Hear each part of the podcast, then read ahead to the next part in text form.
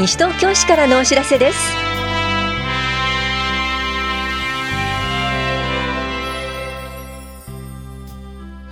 今日は休日診療を行っている当番の病院。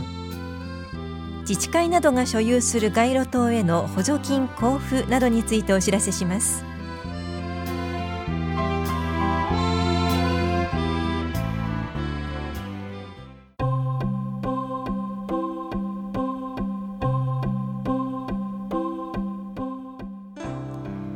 休日診療のお知らせです。今日診療を行っている病院は緑町3丁目の田無病院と芝久保町1丁目の檜垣医院そして中町1丁目休日診療所です。田無病院の診療時間は夜10時までで電話番号は461-2682 461-2682檜垣医の診療時間は夕方5時までで電話番号は462-5521 462-5521です。休日診療所の診療時間は夜9時までで電話番号は424-3331 424-3331です。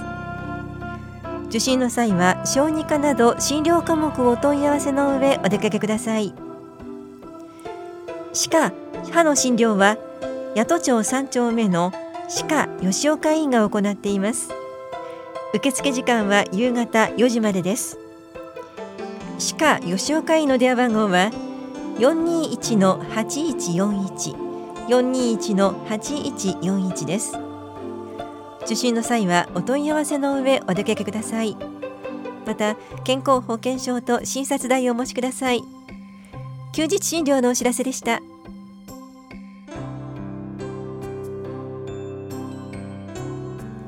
自治会などが所有する街路灯への補助金のお知らせです。1月25日金曜日までに大谷庁舎5階の道路管理課にある申請書に街路灯配置図去年4月から12月分までの電気料金領収書の写しを添えて提出してください。すでに補助金を受けている団体には申請書を送付しています。大谷庁舎道路管理課からのお知らせでした。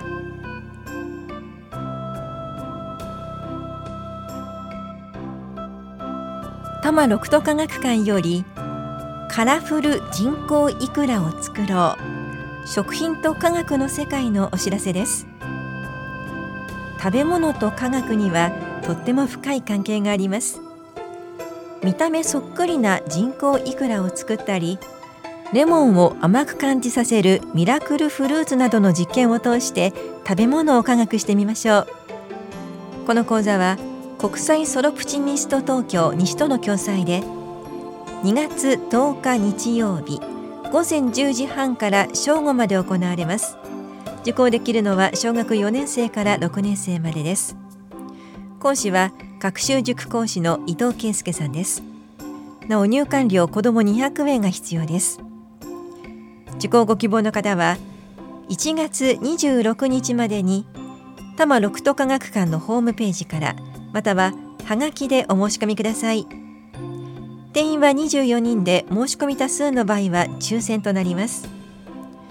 お申し込みお問い合わせは多摩六都科学館までです。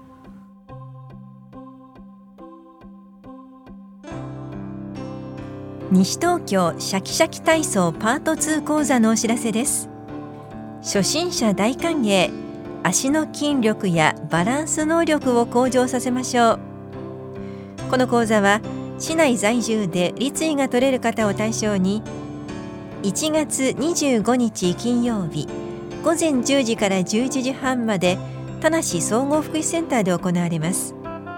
受講ご希望の方は前の日までに電話でお申し込みください。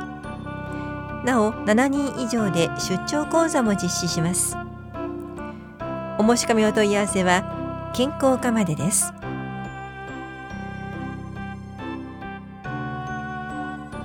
出産準備クラスママすぐのお知らせです。市内在住のおおむね妊娠30から36週の初妊婦の方を対象に赤ちゃんのお世話抱っこおむつ替え着替えお風呂の実習などを行います。パートナーの方も参加可能です。この教室は1月29日火曜日午前9時半から正午まで法や保健福祉総合センターで行われます。受講ご希望の方は1月22日までに電話でお申し込みください。お定員は12人で申し込み順。ファミリー学級に参加していない方を優先します。お申し込みお問い合わせは本屋保健福祉総合センター健康課までどうぞ。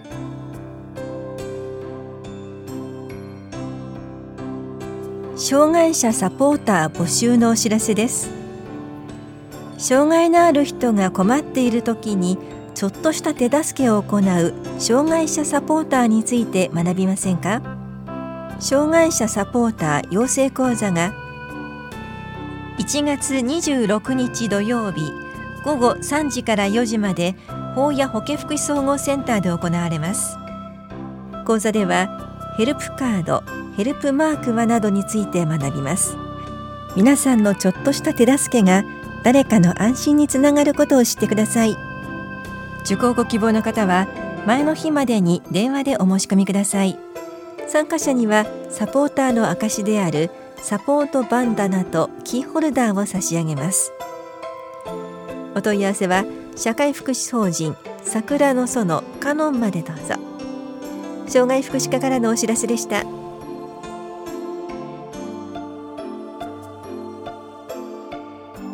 皆さんのご意見をお寄せください。西東京市産業振興マスタープラン後期計画編素案のパブリックコメントのお知らせです。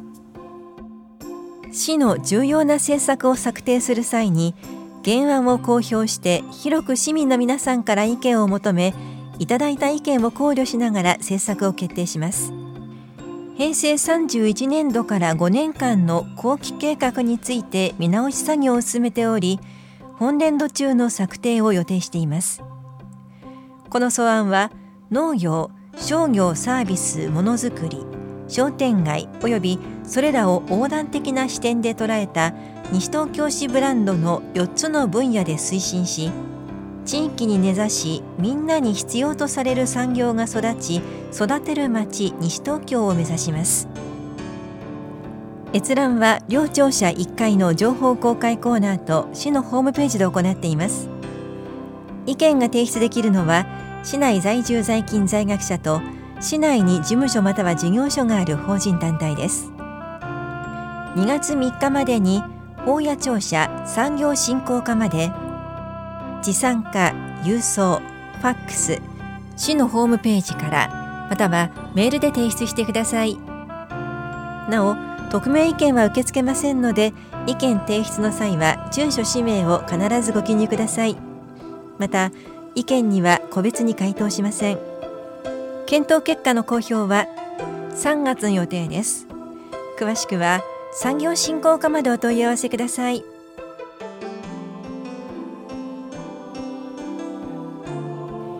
家具等転倒防止器具取り付け等サービスのお知らせです。高齢者世帯障害者世帯を対象とした家具等転倒防止器具取り付け等サービスを実施します。家具転倒防止器具とは突っ張り棒のポール式器具。扉が開かないようにする開きドアストッパー。家具の前方下部に挟み家具を壁側に傾斜させるストッパー式器具などです。なお器具の説明が記載されているチラシを高齢者支援課障害福祉課でお配りしています。サービスを受けられるのは65歳以上の方のみの世帯と身体障害者手帳4級以上または愛の手帳4度以上お持ちの方のみの世帯です。いずれも器具の給付と取り付けの場合は器具をお持ちでない世帯で1世帯につき給付する器具料金上限額4000円。器具の取り付けのみの場合は器具をお持ちの世帯で業者が取り付けできる器具を1世帯につき3箇所までとなります。申請は1世帯につき1回限りで過去に給付を受けた世帯は申請できません。代理人の方が申請する場合は委任状が必要です。高齢者世帯の申請書の配布と受付お問い合わせは棚視聴者1階法や保健福祉総合センター1階の高齢者支援課。障害者世帯は両庁舎1階の障害福祉課までどうぞ。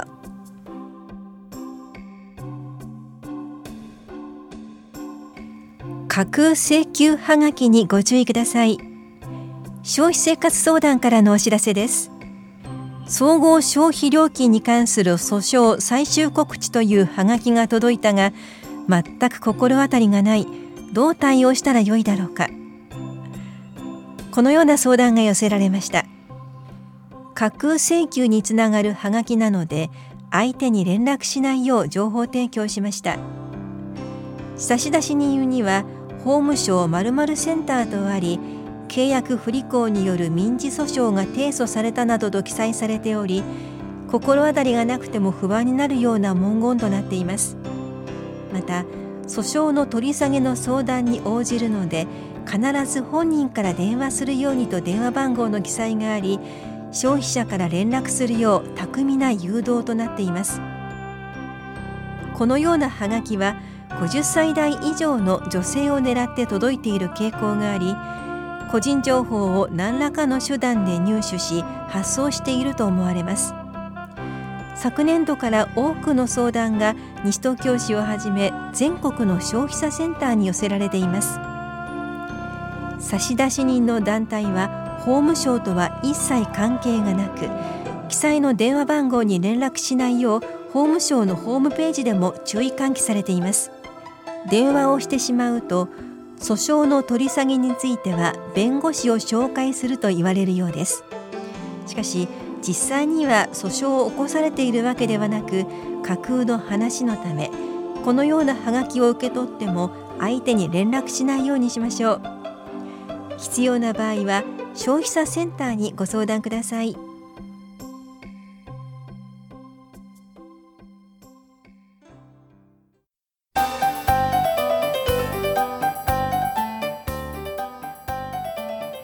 卓球森園選手が銅メダルを獲得しました。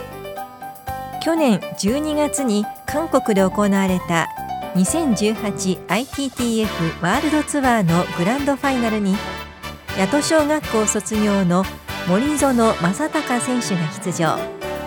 男子ダブルスは大島優也選手と組み混合ダブルスでは伊藤美誠選手と組みともに銅メダルを獲得という優秀な成績を収めました。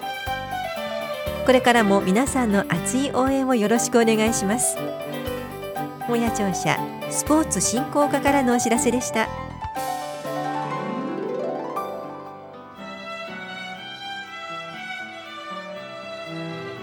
この番組では皆さんからのご意見をお待ちしています。FM 西東京西東京市からのお知らせ係までお寄せください。またお知らせについての詳しい内容は広報西東京や西東京市ウェブをご覧いただくか西東京市役所までお問い合わせください。電話番号は042-464-1311 042-464-1311番です。以上西東京市からのお知らせ亀井さゆりでした。